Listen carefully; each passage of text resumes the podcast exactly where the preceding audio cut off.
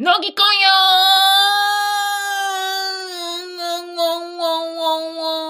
ー乃木くんの夏は終わっちゃった。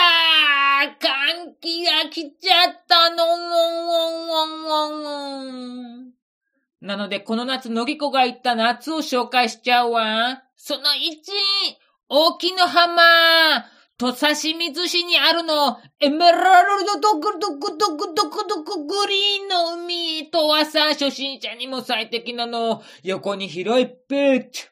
駐車場は知ってる範囲で2カ所あるの。東の端と真ん中あたり。東の端は未舗装で駐車場なので、雨の日は止めたくないわ。だってね、ちょっと砂っぽいの。タイヤが生まれたくないしね。20台は余裕で置けるわ。ただし駐車場から海が非常に近いので楽。ただしトイレとシャワーは遠いの。未舗装の駐車場を少し歩いて、橋を木製なんだけどね、とことことことこ渡って、この橋欄干がないからすれ違いは要注意なの。できぬなら前から来る人が橋を渡り切った後に自分が橋を渡るのがベストでマナー的にも相手に不快感を与えることがないわ。橋を降りて砂浜を少し歩いて階段を登って少しジャングルの中を抜けて、その先にシャワーとトイレがあるの。トイレは和式と洋式があるわ。シャワーは屋外に二つ、トイレの中に個室が三つ。個室は棚もあるので、置き換えもできちゃうの。ふん。ちゃんと鍵閉まるわよ。シャワーはおそらく5分で100円。これは他のポイントでも同じ。ウェットスーツを干す柵のようなものはないから、ウェットスーツを干すのはね、まあね、ね、のきこいつもね、折りたたみにす持っていってるから、それに引っ掛けるのがいいかしらね。シャワートイレから階段を降りて浜に出ることができるの。浜から海まではそこそこあるの。しかも遠朝練習好きの野木子はちょうどいいわ。大木の浜の中腹あたりにも駐車場があるの。こちらはちゃんと舗装されてるの。20代は余裕で置けたかしら。ただしね、駐車場から浜までがかなり歩いちゃうの。一直線で舗装されてる部分もあるので、歩きやすいんだけど、野木らさんみたいにおっと、のぎこみたいに、ボードに、椅子にバックとなるとかなりしんどいわ。二往復なんて嫌よ、のぎこ。誰か持ってくれないかしら。駐車場から浜までの中腹あたりに、トイレとシャワーがあるの。構造は先に紹介したのとほぼ同じ。屋外にもシャワーがあったかどうかちょっとね、行ったことないの。そこから浜に出たことないから。視察に行ったことはあるんだけどね。のぎこは最初に紹介した東の端の駐車場しか利用したことがないの。駐車場の奥は行き止まりになっていて、車中泊をする人がよく止めているわ。周囲にお店はないの。車道から浜までは坂を降りて下るんだけど、その坂の手前に食堂のようなよくわからないお店があるんだけど、空いてるところ見たことがないの。そこに自販機があるのみで、周囲にはコンビニなんかまーったくないの。住宅地でもないから非常に静かなの。別荘とかペンションとかサーファー専用のホテルとかはあるみたい。小さな川が流れ込んでいるため、橋があるの。橋から川にダイブ。じゃじゃじゃじゃじゃじゃじゃじゃじゃじゃじゃしてもいいんだけど、そこは自己責任でね。岩もあるので要注意。ちょっとしたため池っぽくなってるので、サップの練習ができるわ。のぎこもね、散々サップの練習に使ったの。ただしね、川だからね、水は冷たいわ。気をつけて。海は東の端の端は岩になってるので流されたら要注意を。遠浅になってる上に海が綺麗なので子供連れで来るサーファーも多いわ。子供サーファーもよく来ているけど、スキルは野木子の遥か上を行くの。立派なサーファーよ。車道が崖の上にあるために、ビーチを一望できる展望台があって、まずそこに車を止めて、サーファーの混み具合を見て、そこから浜に降りるかどうか決めることができるの。中腹の駐車場は平地にあるため、車道から見る展望台はないんだけど、浜に出たところに東屋のような展望台があり、雨を忍ぶことができるわ。麦子ね、行った日が雨だってね、だから雨で視察でそこ行ったことだけはある。のぎこは、この大木の浜が大好きなの。海が綺麗でとにかく遠浅で練習にはもってこいなの。晴れた日ね、夏ね、海にね、太陽光線が差し込んだらね、砂浜の底も見えてね、エメラルドグリーンでね、波がちょっと穏やかだったりしたらね、もう最高。個室もあるしね。次あ、そうそう。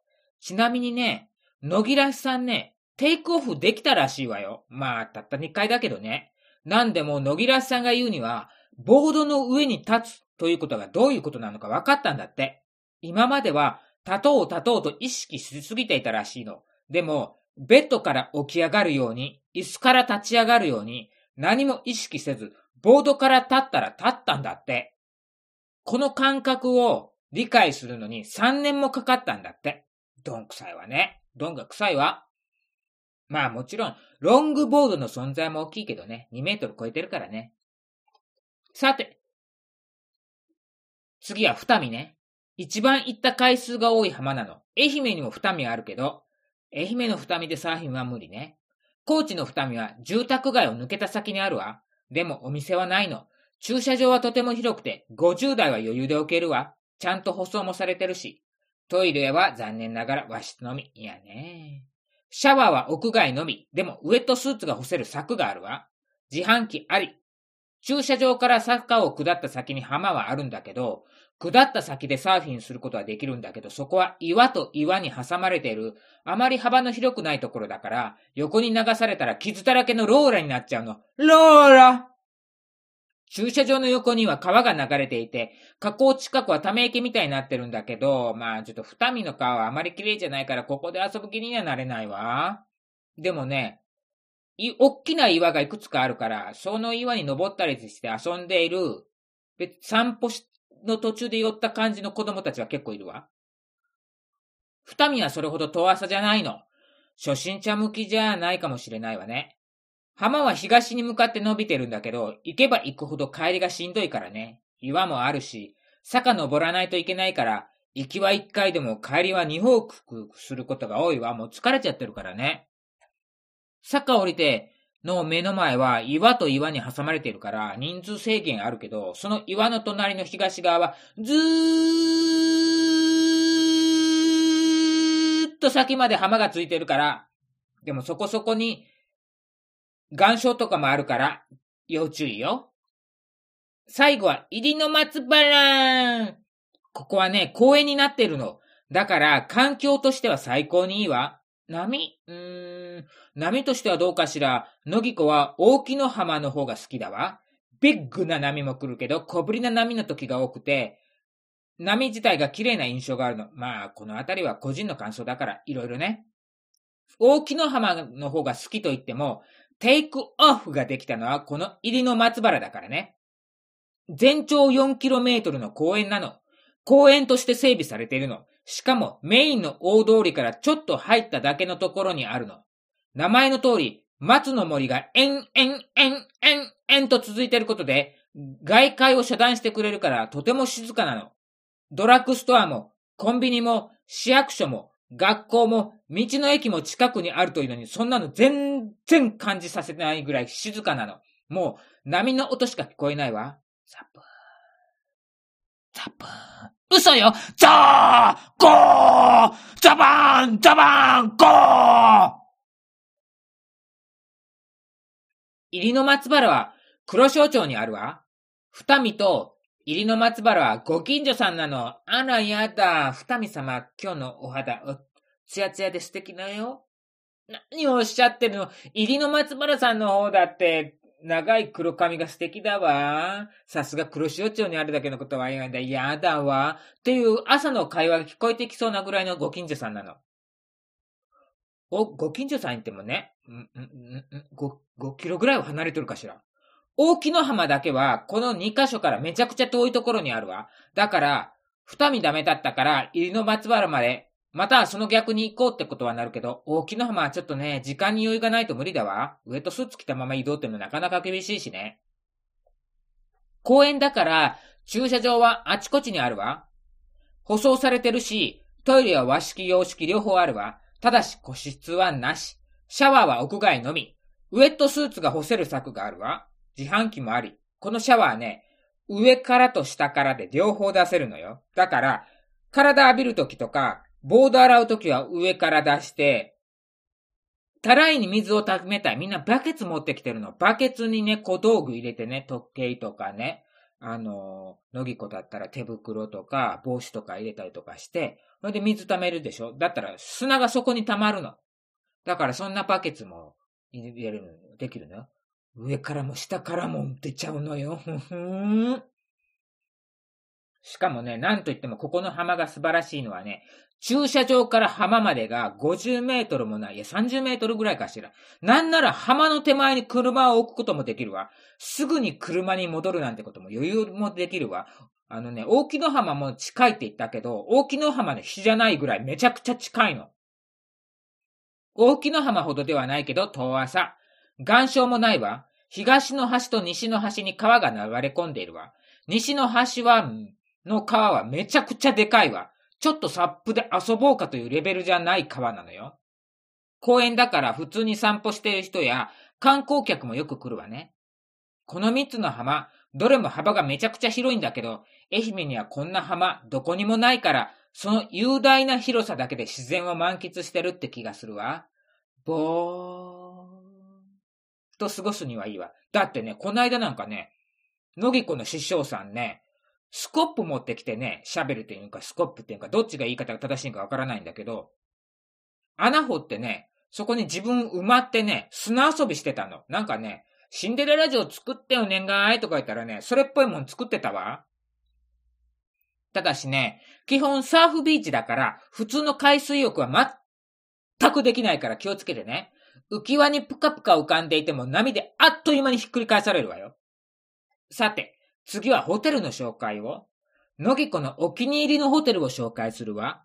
中村プリンスホテルプリン、プリン、プリンスノギ子プリンス、プリンスノギ子よ。